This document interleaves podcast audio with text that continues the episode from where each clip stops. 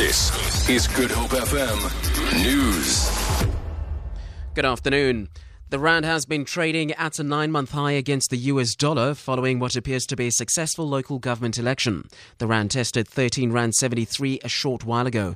The rand is now a star performer amongst emerging market currencies, having also gained against the British pound following the Brexit vote. The rand is at 18.07 to the pound. Meanwhile, the DA's mayoral candidate at Beaufort West in the central Karoo, Jorge Molloy, says they're ready to govern the municipality for the very first time. The DA secured 49% of the vote compared to the ANC's 42%. The Karoo Democratic Force got 5%. Molloy says they've already considering a coalition.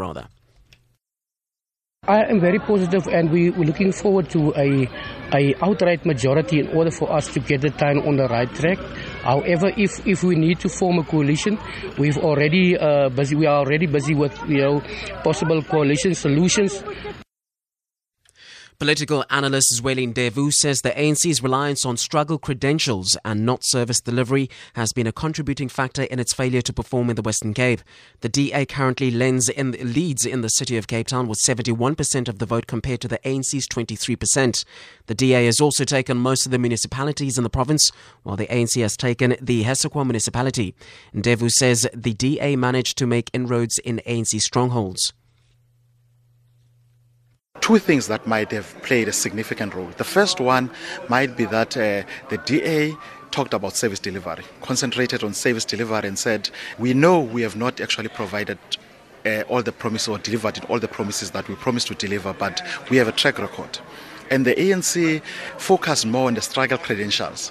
And people are more interested in changing their lives now than the struggle credentials. With over 75% of the national votes declared, the ANC standing at 53%, the DA at 27%, and the EFF has gained over 7% in the race for the votes. Concerns are being raised by the public on social media platforms as to the delay over voter results in the eThekwini region in KwaZulu-Natal and parts of Tshwane.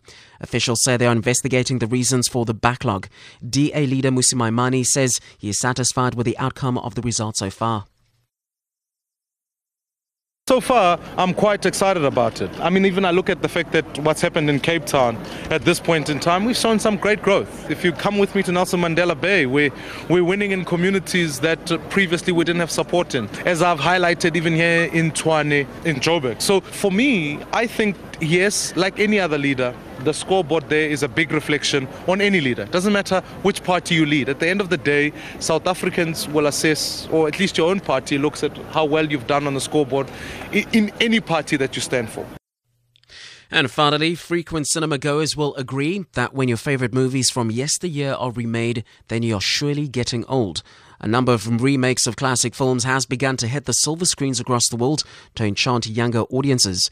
The latest versions of both the 1984 films Tarzan and Ghostbusters proved to be just as popular in the 21st century as the originals over 3 decades ago. Both films are still featuring high on top of the top 10 in South Africa at the moment. For Good Hope FM News, I am Eugenia Pataney.